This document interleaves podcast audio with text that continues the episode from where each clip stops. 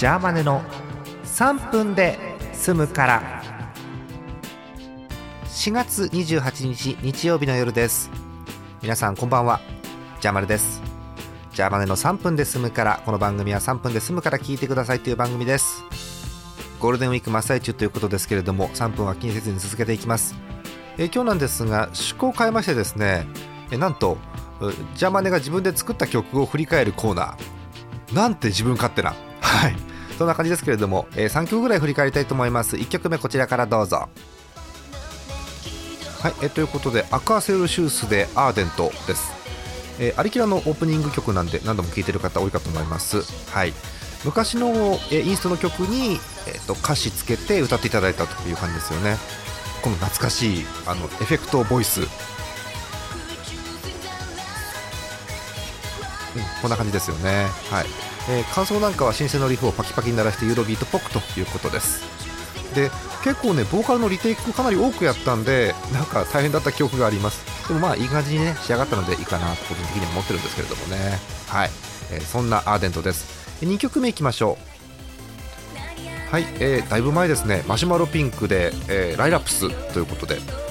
歌詞がいいよね。うん。私じゃないんですけど。はい。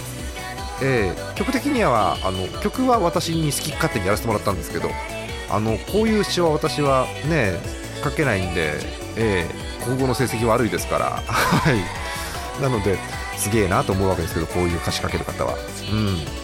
えっと、珍しく上ハモリという感じの曲でございます、えー、これきついよねやっぱりマシュマロピンクさんね。はい。そんな感じの2曲目です。3曲目こちら。はい。えー、演舞です。これは演舞なんですね。はい、えー、シークレットという曲ですけれども。うん。この辺アクルさんソロですけれどもね。うん。ごめんなさいね。私が作ると全部ね10年20年前の曲になっちゃうの。ごめんね。